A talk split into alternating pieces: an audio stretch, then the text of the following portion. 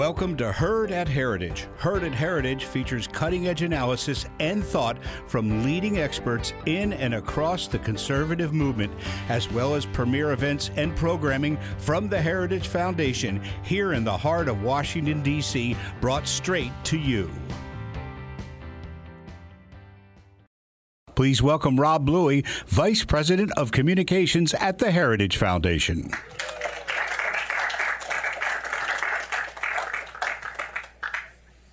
Ladies and gentlemen, welcome to the Heritage Foundation and good morning. It's great to see so many friends in the audience with us today.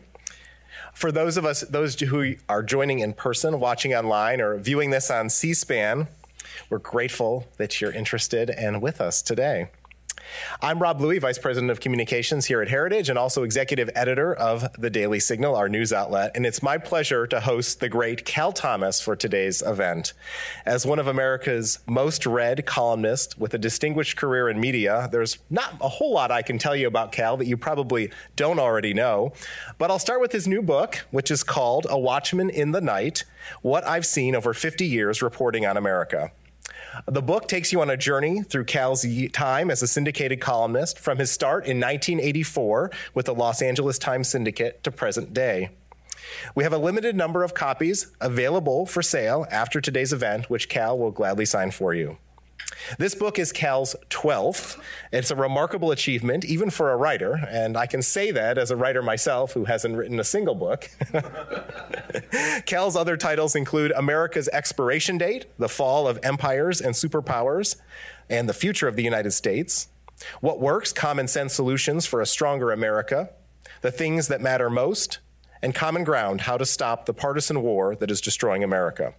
Before I turn the stage over to Cal, who will make remarks and then answer your questions. Uh, just a few more words about his career and the lessons that he's taught us through his humor and common sense.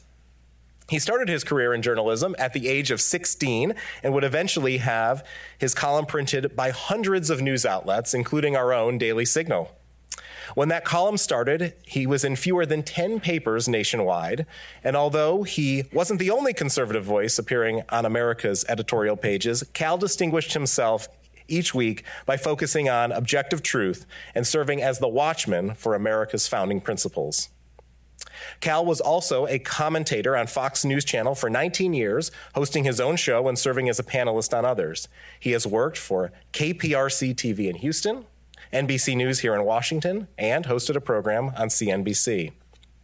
In 2011, Cal received the William F. Buckley Jr. Award for Media Excellence from the Media Research Center and the 20 in, in 2022, the William L. Armstrong Award for Visionary Leadership and Service to the American Idea by the Centennial Institute. Although Cal's social, political, and religious views closely align to those we espouse here at the Heritage Foundation, he long ago developed a reputation for forging relationships with people who didn't always agree with him. The late Bob Beckel was one of them. Cal and Bob wrote the Common Ground column for 10 years at USA Today. Such an idea might seem like a lost cause in today's divided country, but we could all learn a lesson or two from Cal. Whether it was hosting private dinners for the press and the members of Congress, or bringing people together for the National Prayer Breakfast Media Dinner, Cal earned the respect of people from all walks of life and different political beliefs. He was guided from a young age by his faith in Jesus Christ and has an enduring faith in God. He's a proud father and grandfather and a good friend to many of us here at the Heritage Foundation. Ladies and gentlemen, please welcome Cal Thomas.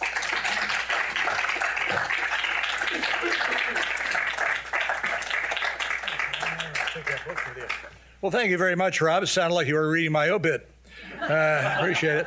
You may wonder why more people have not shown up. We uh, had to turn away the uh, the crowd because it was so vast, and there are fire regulations here, so that's why you see these. But I want to thank everybody for showing up, especially my granddaughter uh, Crystal, who flew in from San Antonio. She will be the first female president of the United States. Write that down.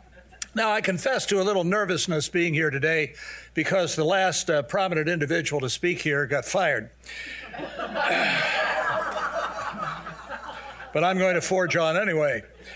39 years, two columns per week, 4,056 columns and counting. I reread every one of them while compiling this book. Now, it's not a collection, but a roadmap or diary of what I've witnessed over the decades of reporting on this wonderful city into which I happened to be born. Uh, I couldn't help it. My mother was here at the time, so.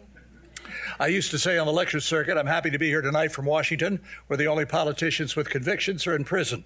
Boom. I'm particularly thankful that people with such a wide range of political beliefs offered blurbs for this book, and especially honored and pleased that Tom Johnson, who opened the door for me with the Los Angeles Times Syndicate when he was publisher of the LA Times, wrote the foreword to it. You can't have a wider spectrum of political positions than Henry Louis Gates Jr. from Harvard and the host of a wonderful PBS series about African American lives, to Pat Sajak of Wheel of Fortune I tune in only to see what he is wearing each night. I thank them and the others for honoring me in this way. I thank my longtime editors who are watching by live stream Connie Pollock from the Los Angeles Times Syndicate and now Tracy Clark of uh, Tribune in Chicago. Connie and Tracy would have been here today, but the crime is so bad in their cities that they felt it was unsafe for them to leave. it's only a joke. Uh, now, when you go to the store to buy groceries, assuming you can afford them uh, in this time of high inflation, you don't argue with the checkout clerk about pounds and gallons and other measurements. Uh, you don't stand in line with two jugs of milk and say, My standard is this is only one jug. Or you have two pounds of meat and say, No, my standard is only one uh, pound. The next voice you would hear would be, Security.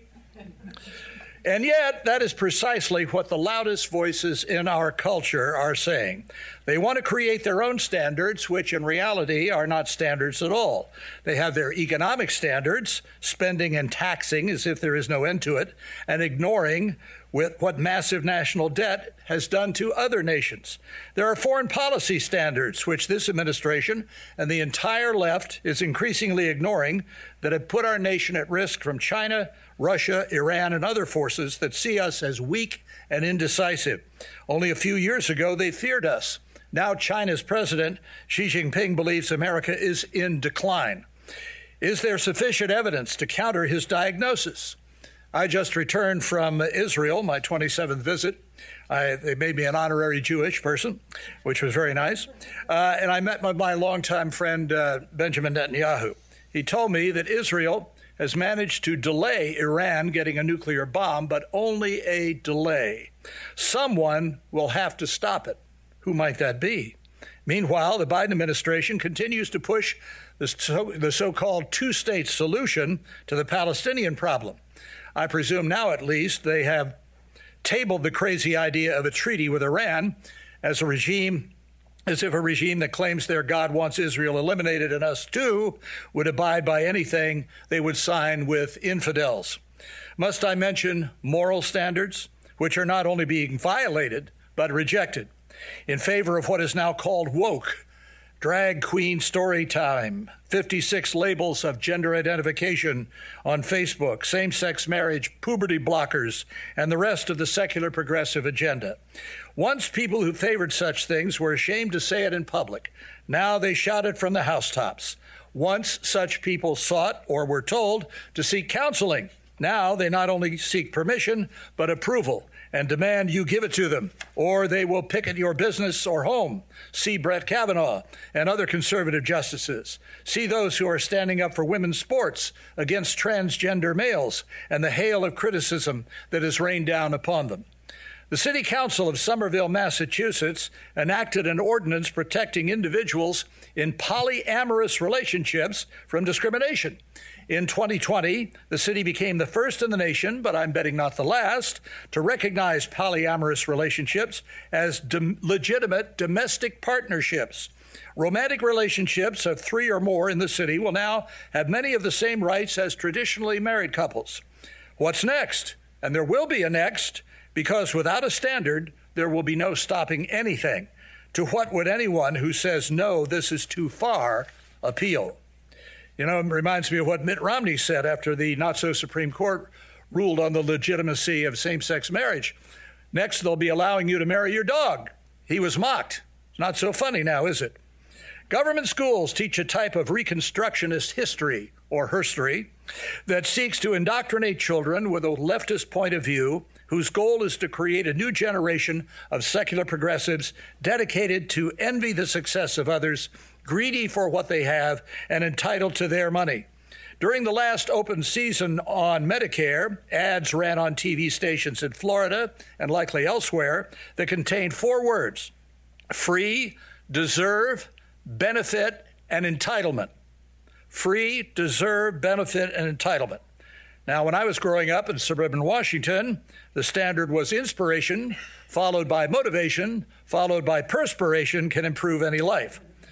Calvin Coolidge, our 30th president, said it best when it comes to economic success you don't build up the weak by tearing down the strong. One of my favorite quotes of his, other than that, refers to a standard that has been lost in our time. Nothing in this world can take the place of persistence. Talent will not. Nothing is more common than unsuccessful men with talent. Genius will not. Unrewarded genius is almost a proverb. Education will not. The world is full of educated derelicts. Persistence and determination alone are omnipotent. Today, if you're persistent and successful, you are to be taxed and regulated to death to subsidize others who have been less so. Consider the Biden administration's recent proposal to increase mortgage rates for people with good credit to subsidize those with bad credit. And yet, there are as many poor people today as there were when the Great Society began in 1965. According to Heritage figures, our government has spent $11 trillion fighting poverty, and it hasn't worked. There are roughly the same number of poor people today as there were 60 years ago. Poverty is more than a lack of money, it is a lack of other things that lead to a lack of money. Do reasonable people think it is long time past for another approach?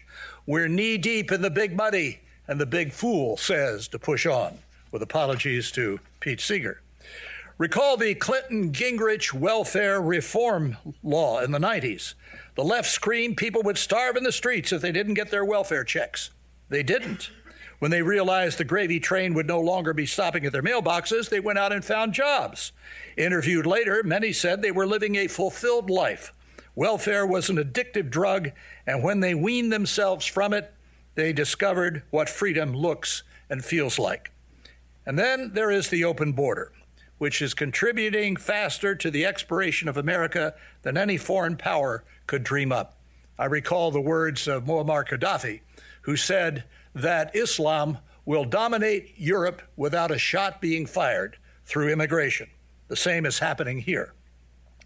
If the government schools don't finish the job of indoctrinating young people's hearts and minds with secular progressivism by the time they graduate from high school, you can count on the universities finishing the job. It, make me, it makes me ask why are we sending our children and grandchildren to these indoctrination centers? We don't send our troops to Russia, China, or Iran to be trained. Why do we then send our children to places that teach the opposite of what many of us believe? Thank goodness school choice is spread now to more than 37 states. It needs to be national. It has always amused me that those who are pro choice when it comes to abortion are anti choice when it comes to the schooling of children fortunate enough to have been born. Anyone who reads my columns knows how much I like definitions. They help focus the mind. Here's how dictionary.com defines standard a rule or principle that is used as a basis for judgment, an average or normal requirement. Today, who can define a principle without being labeled a racist? Who dares to assert a rule or something normal for being called any number of phobes? What Groucho Marx said seems applicable today. I have principles, and if you don't like them, I have others. It reminds me of a verse from the Old Testament book of Judges. In those days, Israel had no king. Everyone did as he saw fit. Another translation says, everyone did what was right in his own eyes. Paul, the apostle of Jesus, put it a similar way. Speaking of the end times, he said, people will believe whatever their itching ears want to hear. By these definitions, America and the rest of the world have reached or are very close to reaching the end times or end of days. This apocalypse is more certain than the many declared by climate change alarmists, none of which have come true. Have you noticed Miami is not underwater yet? In my column and in this new book, you will shortly be able to purchase and have me sign for whatever that is worth. And by the way, I have a money back guarantee on this and all of my books. If you don't like it, I guarantee you not to give your money back. I have sought to assert a standard in this book that is fading from our culture and nation. A standard that has always worked, not only in America, but in other nations, wherever and whenever it has been applied. There is literally nothing new under the sun, as Solomon wrote in Ecclesiastes, a book that inspired the rock group known as the Byrds. Just wanted to let you know I was hip. Everything we think has been thought before, everything we do has been done before. Why repeat history's mistakes? Why?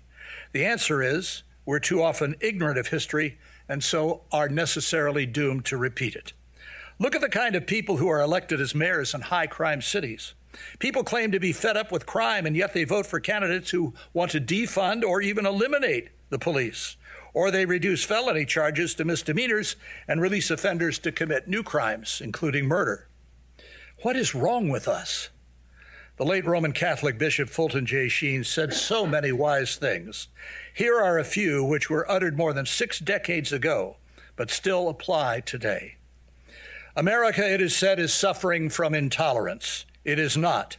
It is suffering from tolerance tolerance of right and wrong, truth and error, virtue and evil, Christ and chaos. Our country is not so overrun with the bigoted as it is overrun with the broad minded. Or, the refusal to take sides on great moral issues is itself a decision. It is a silent acquiescence to evil the tragedy of our time is that those who still believe in honesty lack fire and conviction, while those who believe in dishonesty are full of passionate conviction. Or, moral principles do not depend on majority vote.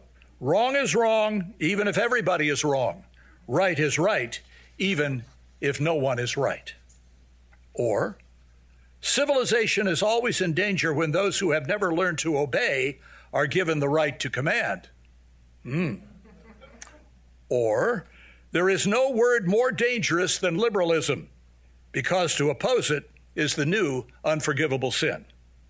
And finally, which sums up everything, Bishop Sheen said, Modern prophets say that our economics have failed us.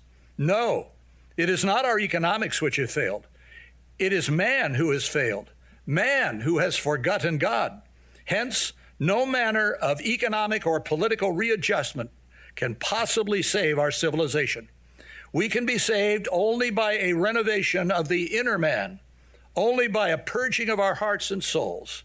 For only by seeking first the kingdom of God and his justice will all these other things be added unto us. I can think of nothing more profound than that. Rob? Wild applause. Thank you.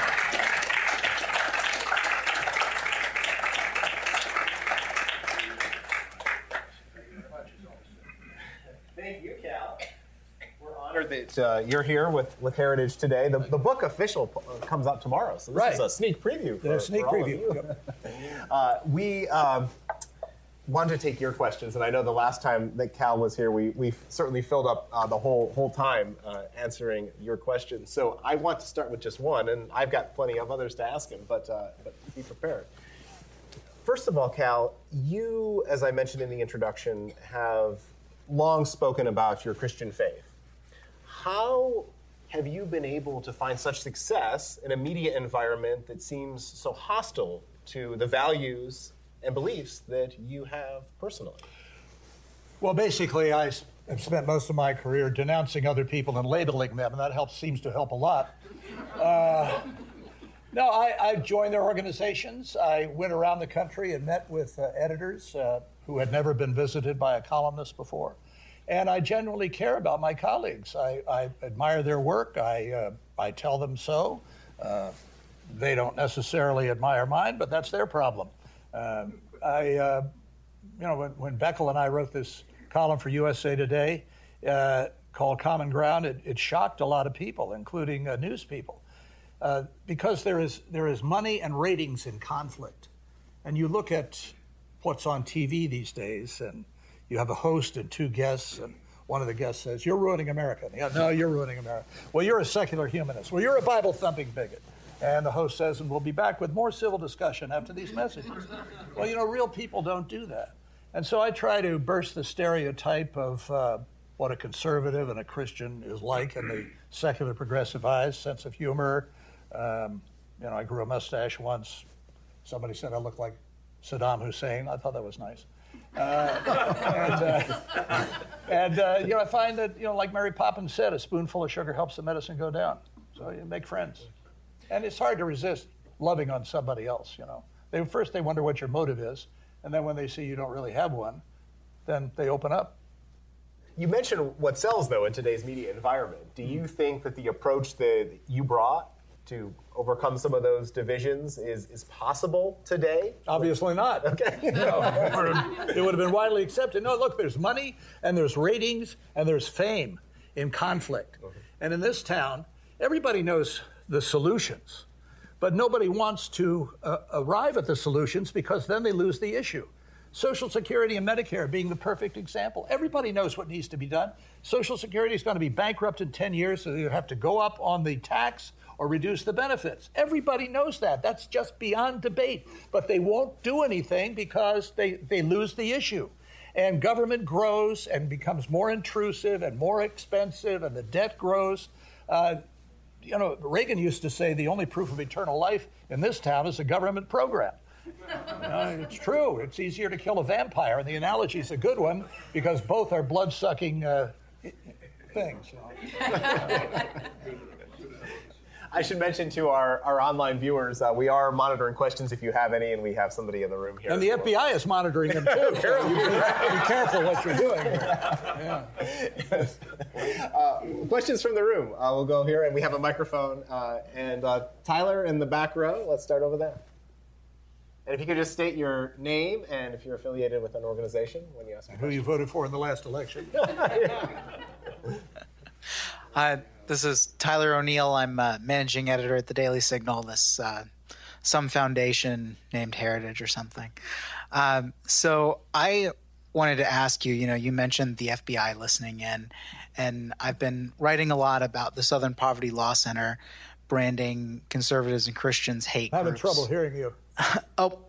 I've I've been writing a lot about the Southern Poverty Law Center and responding to the vitriol of the left, and I'd like to hear your view of what's the most effective way of you know disproving some of these accusations of hate of bigotry um, that you might have also run across? Well i remember something ted koppel said years ago uh, uh, truth is uh, is uh, not a polite tap on the shoulder.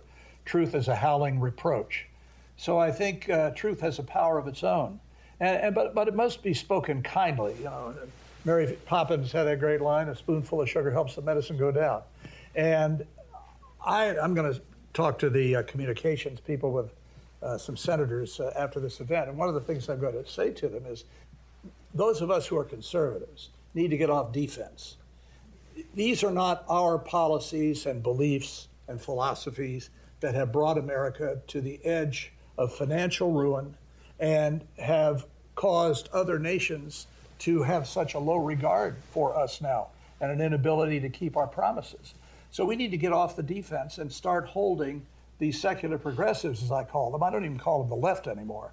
Uh, the secular progressives accountable for what they're doing to this country, whether it's the schools, whether it's the economy, whether it's the military. Look at the military. I mean, joining the military used to be something incredibly admirable. And now you've got all these woke policies in the Defense Department, and they're counting race and gender and trans this and that, and they're they're they're, hurting on recruiting. And it's the same with the police. Police are quitting in cities like Chicago and San Francisco and Los Angeles. They can't, they can't stand it. Anything they do is going to be recorded and uh, taken out of context and whatever. So I, I think just uh, speaking the truth, yes, in love, but also with conviction, is probably the most powerful thing uh, we can do. Second row here in the back. Hi, uh, thanks for your talk, Mr. Thomas. Um, You have written after the 2016 Pulse nightclub shooting and also at other times that there should be a ban on building new mosques in the U.S. until we gain an upper hand against um, Islamic terrorists. Um, presuming that that's still your view, I was wondering if you would also be in favor of repealing the First Amendment's freedom of religion clause, and if not, how you would reconcile your view with the uh, freedom of religion guaranteed by the First Amendment. Uh, well, first, uh, that column was written right after 9 11. And uh, clearly, if you read the sermons by some of the mullahs throughout the Middle East, you will uh, hear what their agenda is. They want to destroy Israel, and then they want to come after the great Satan, which is us. Uh, the uh, leaders of Iran have said that they have sent people to infiltrate the United States. Look at our open border. Nobody knows who's coming in. Nobody knows what their agenda is.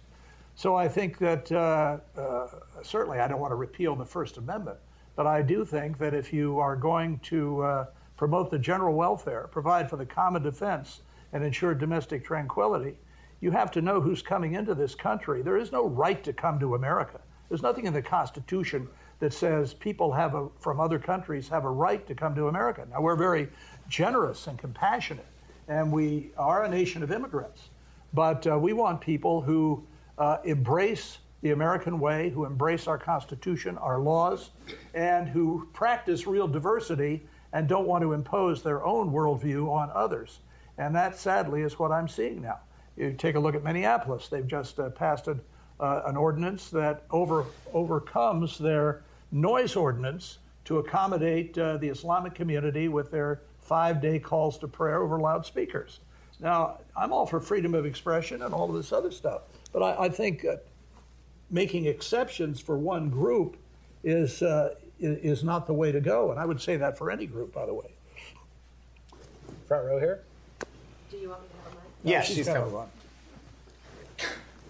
Hi, Barbara Bowie Whitman. I'm an economist and a retired Foreign Service officer. My question comes to something I postulated eight years ago in January. I was having breakfast with a Republican friend, and I said, I think both parties are going through such upheavals and realignments that in 10 years, we may not recognize either of them. They might not even have the same names, and we don't know who's going to support which side.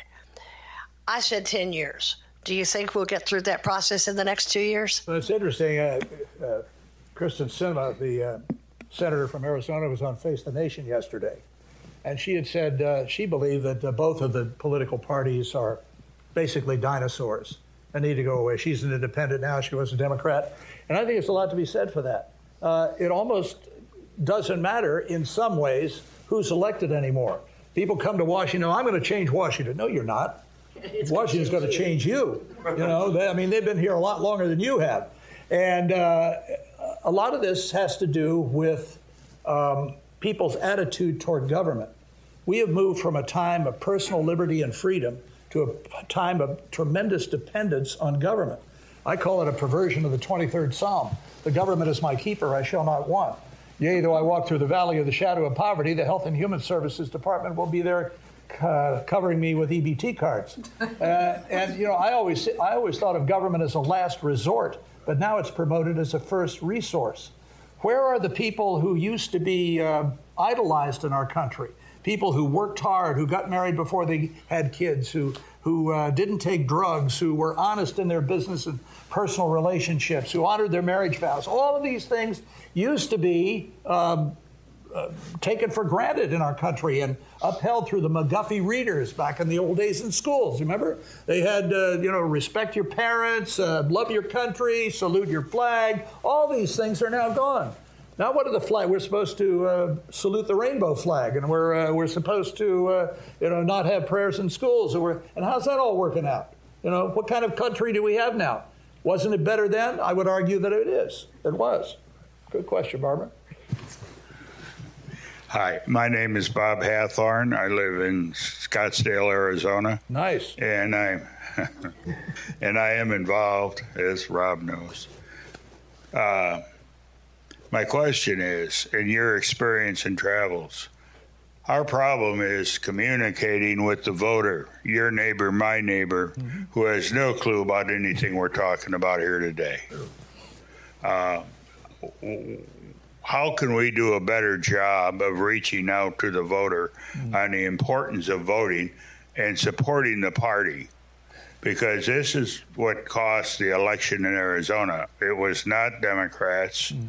it was not rigging of machines, which happened but it was a fact that seven and a half to ten percent of re- registered Republicans who voted did not support the key candidates of the party in the state, and that's why Kari Lake lost, Secretary of State lost, etc. How do we do a better job? Well, you hit on it in your, in your question. You talk about uh, talking to your neighbor.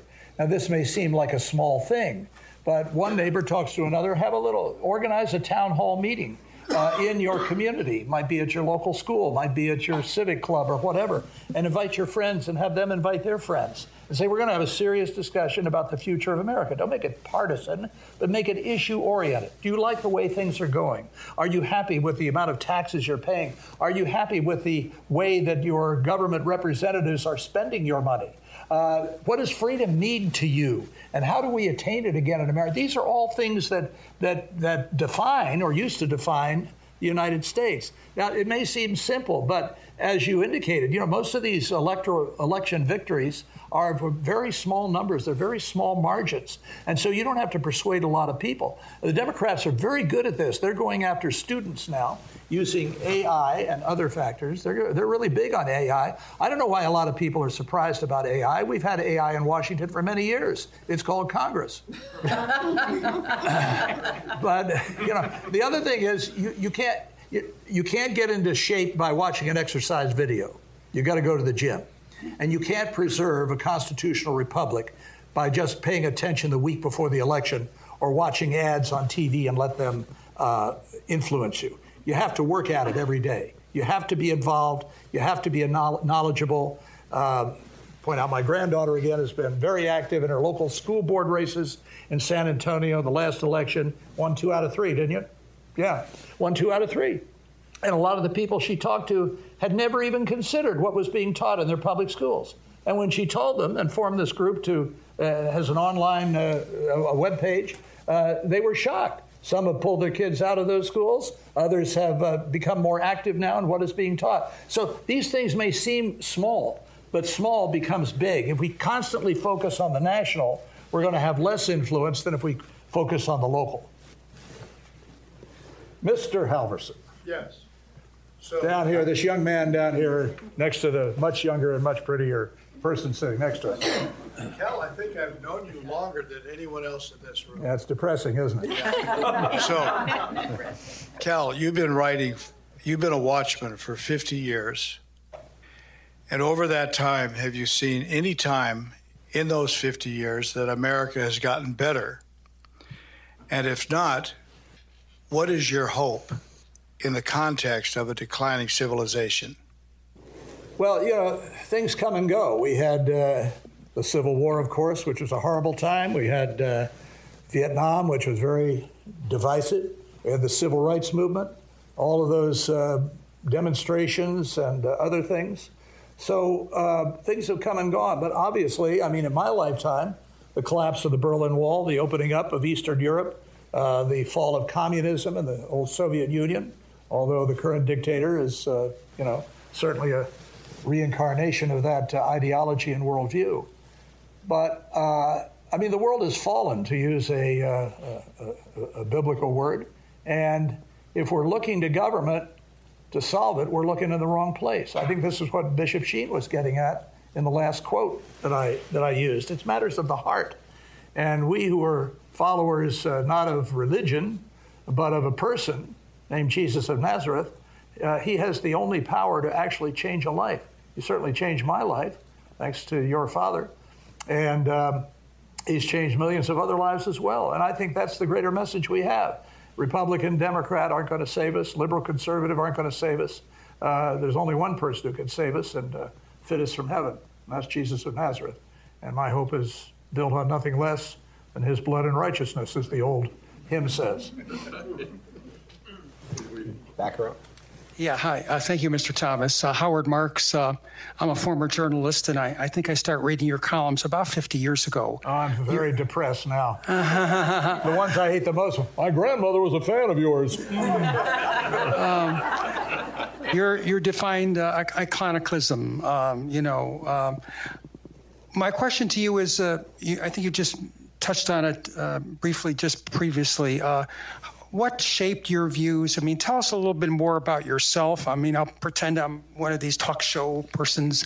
Um, where did you grow up? Where did you go to school? How are your sh- your views shaped against uh, the majority culture? Wow. Um, and, and, and, add to that uh, Pastor Halverson's influence on your life. Yeah, well, I mean, uh, this is this is usually a 30 minute talk and if I gave it, I'd have to charge you. But, uh, well, I was born in Washington, D.C. I couldn't help it. My mother was here at the time. And I grew up in the area, went to public schools in Montgomery County, Maryland, graduated from American University in Washington. And uh, I wrote a book a few years ago called What Works, Rob mentioned it. And I, I think that's the standard we should use. Uh, if a program is working, and if it can't be done better by the private sector, then we keep it. If it's not, we get rid of it. That's what businesses do. But only in government do things, as I said, Reagan's line about eternal life is a government program. Continues on and on and on. And then if you try to cut even the rate of increase, much less an actual cut in spending, you're demagogued as hating old ladies, uh, as a racist, and you know, anti the poor, and all the other stuff. it's it's the same old line over and over. This has been going on since the Franklin Roosevelt administration. Envy the rich, hate the successful, subsidize the unsuccessful. Well, what you penalize, you get less of, and what you subsidize, you get more of. So, if you can take the ideology out of it and say, is this working? Is this promoting the general welfare? Is this achieving the objectives that the legislation was designed to achieve? And if it is, we keep it. Great. If not, we get rid of it. So, my bottom line is, you know, what works? Um, I. Uh, went to Walter Johnson High School, worked for a, started my career as a disc jockey at WINX Radio in Rockville, where my wife also worked. We were high school classmates. People said, Did you date in high school? I said, No, I feared rejection. Uh, prettiest girl in school, still is. And uh, she's back in Miami. We did a thing in Tampa yesterday, but she'll be back up later in the week. So uh, that's basically my story. I grew up in a uh, traditional two parent home, father working, mother a homemaker, and uh, neighbors. Uh, you know, I didn't know anybody who was divorced growing up. I didn't know anybody who was a criminal, other than you know a politician or two, and um, so it was pretty traditional for me. And I didn't meet any African Americans except uh, the maid that we had until I started playing basketball and was invited to uh, one of my teammates' houses once, and and then I went to I was a copy boy at NBC in Washington, and I was at Martin Luther King's "I Have a Dream" speech along with Jack Perkins, who was covering it for NBC, and that had a uh, major effect on my view on uh, race and the um, and the uh, um, and the lives of of African Americans in this country. So there've been a lot of things. I'm not a I'm not your predictable conservative. I mean, I you know I care about some things that the left cares about too. Uh, but uh, I want to I want to embrace things that promote the general welfare. Did you want to touch on Pastor Halverson? oh well, you know, Christian faith? yeah, yeah. Well, I, I went to a building called church growing up, but I never knew anything. You know, Sunday morning you do go to church for an hour, and then you're on your own the rest of the day and the rest of the week.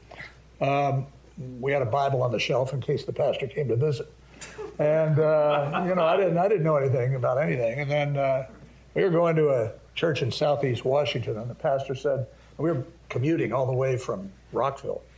And the pastor said, You know, I think you'd be happier if you went to this Fourth Presbyterian Church in Bethesda. First time I've ever been asked to leave a church. And uh, and uh, the pastor wasn't there that Sunday, and I said, Yeah, well, you know.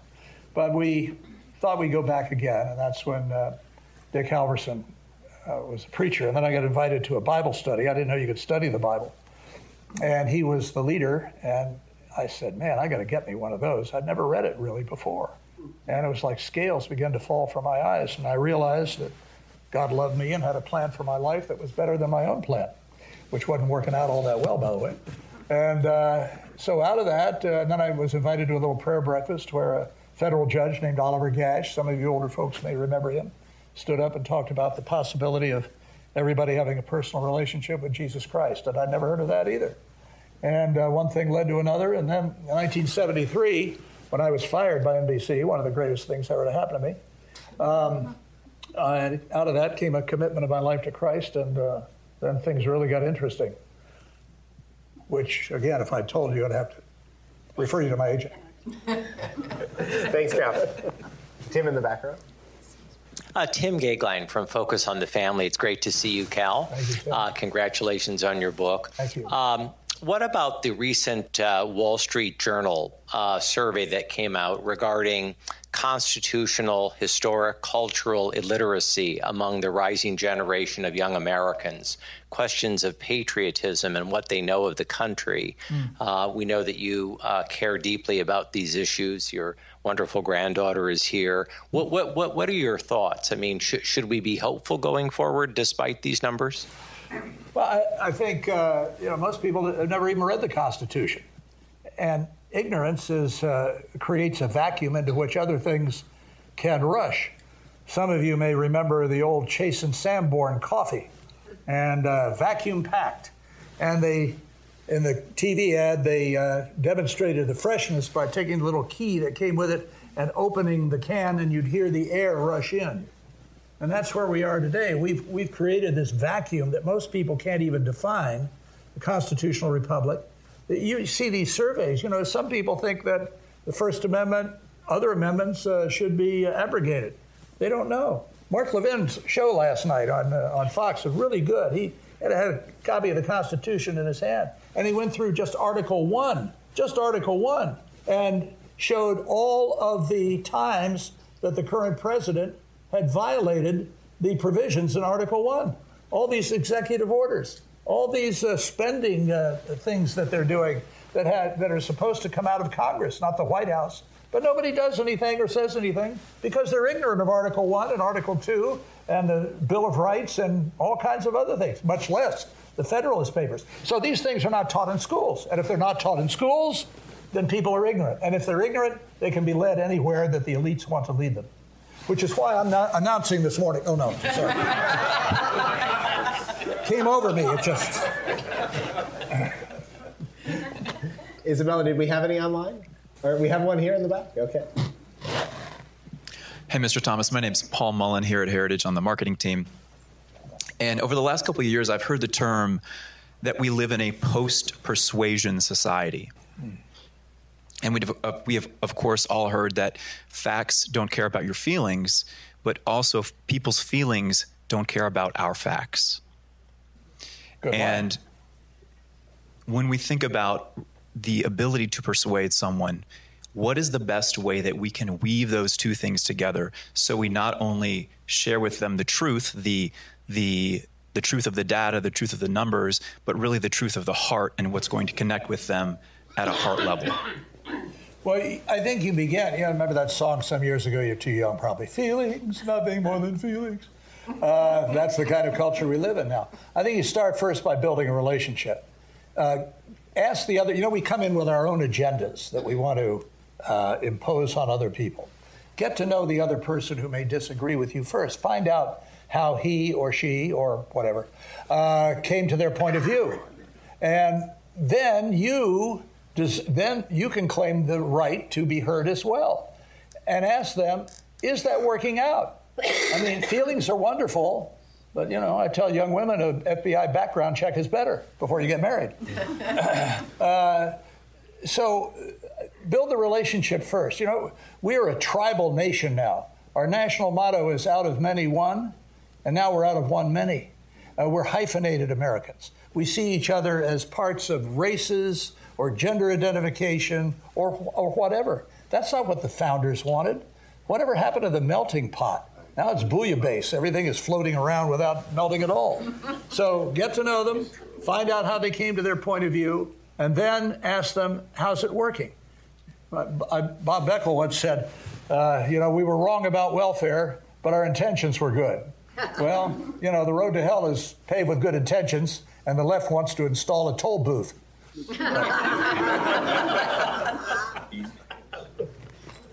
I think we have time for one more question up here in the, the second row. My little Margie. mentioning Bob Beckel. Um, I'm Margie Wright, your friend in a row of friends. And it was Chris's dad, Dick Halverson, I think, challenged you to befriend Ted Kennedy, which you did so well.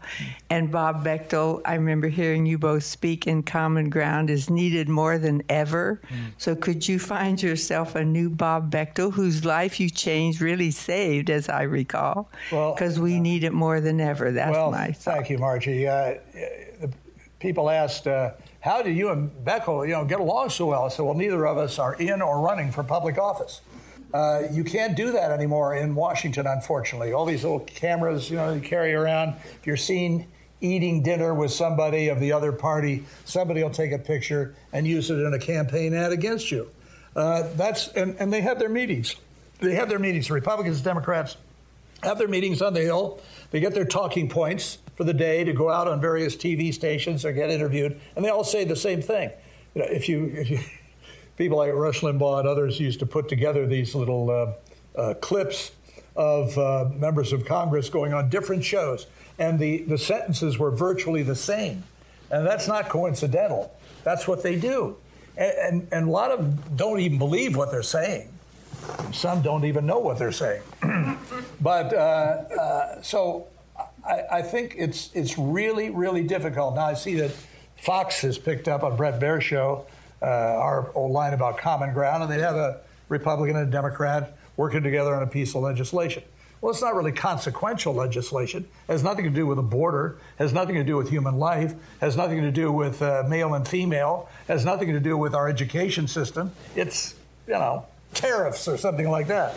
Well, okay, anybody can agree on the little stuff, but what about the big stuff? You can't get elected on the big stuff if you're not, and you can't get money from the donors, and that's the big thing. I think what was it, the uh, two or three presidential elections ago? It was the first one billion dollar election campaign. That's a disgrace. A billion dollars. Now it's more than that, of course. And the TV ads, and and and, the, and as soon as the election is over, they're talking about the next election, and then the one after that, and it just never ends, and the problems increase. $31.4 trillion debt we have. Who's talking about that? Nobody. Or a few are, but they're not doing anything about it. So I think it's very, very difficult. I mean, you know, I'm against cloning, but if you want to clone Bob, I'd be open for it.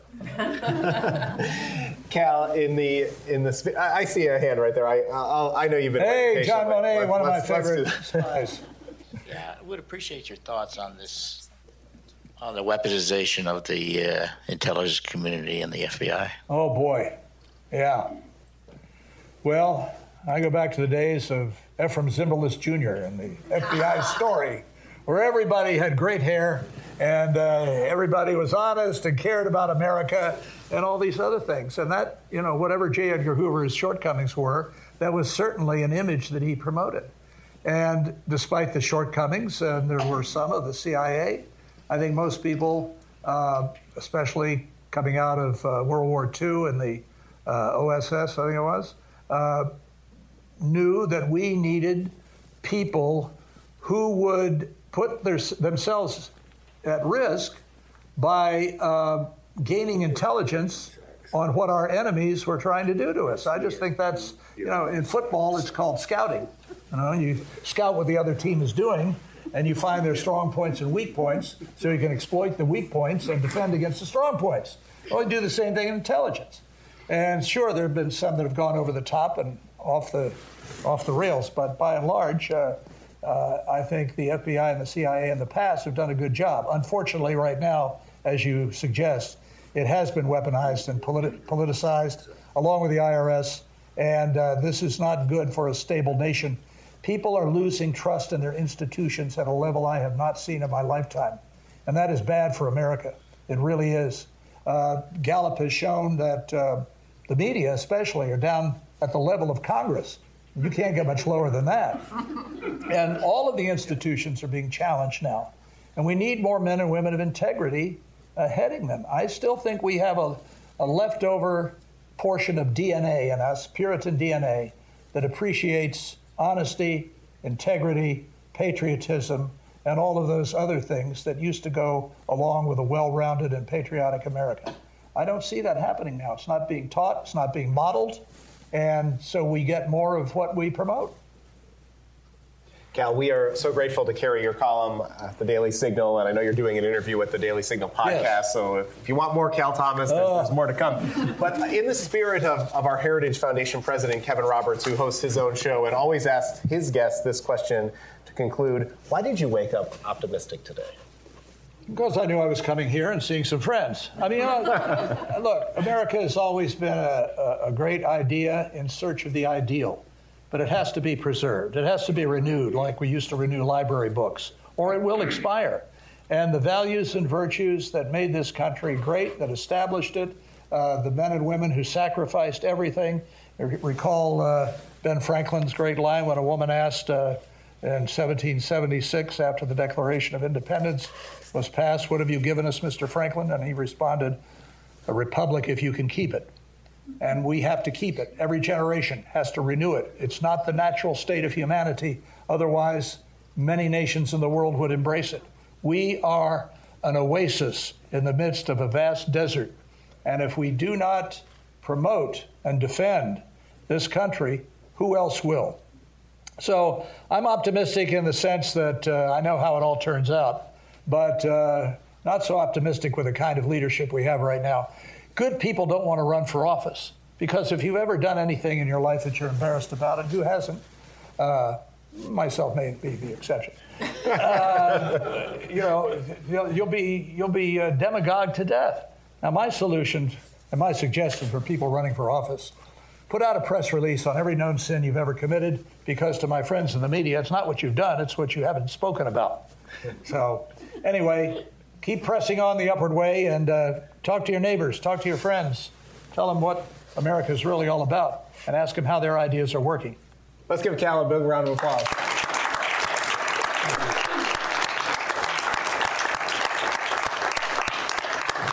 If, if, you'd like to purchase a book right. and have him sign it, yeah. he'll be outside. And you uh, better. Keep me off of EBT cards. We also have some lunch uh, if you'd like to enjoy, enjoy some lunch with us too. Uh, thank you all for coming today. We appreciate you being here at the Heritage Foundation. Thank you.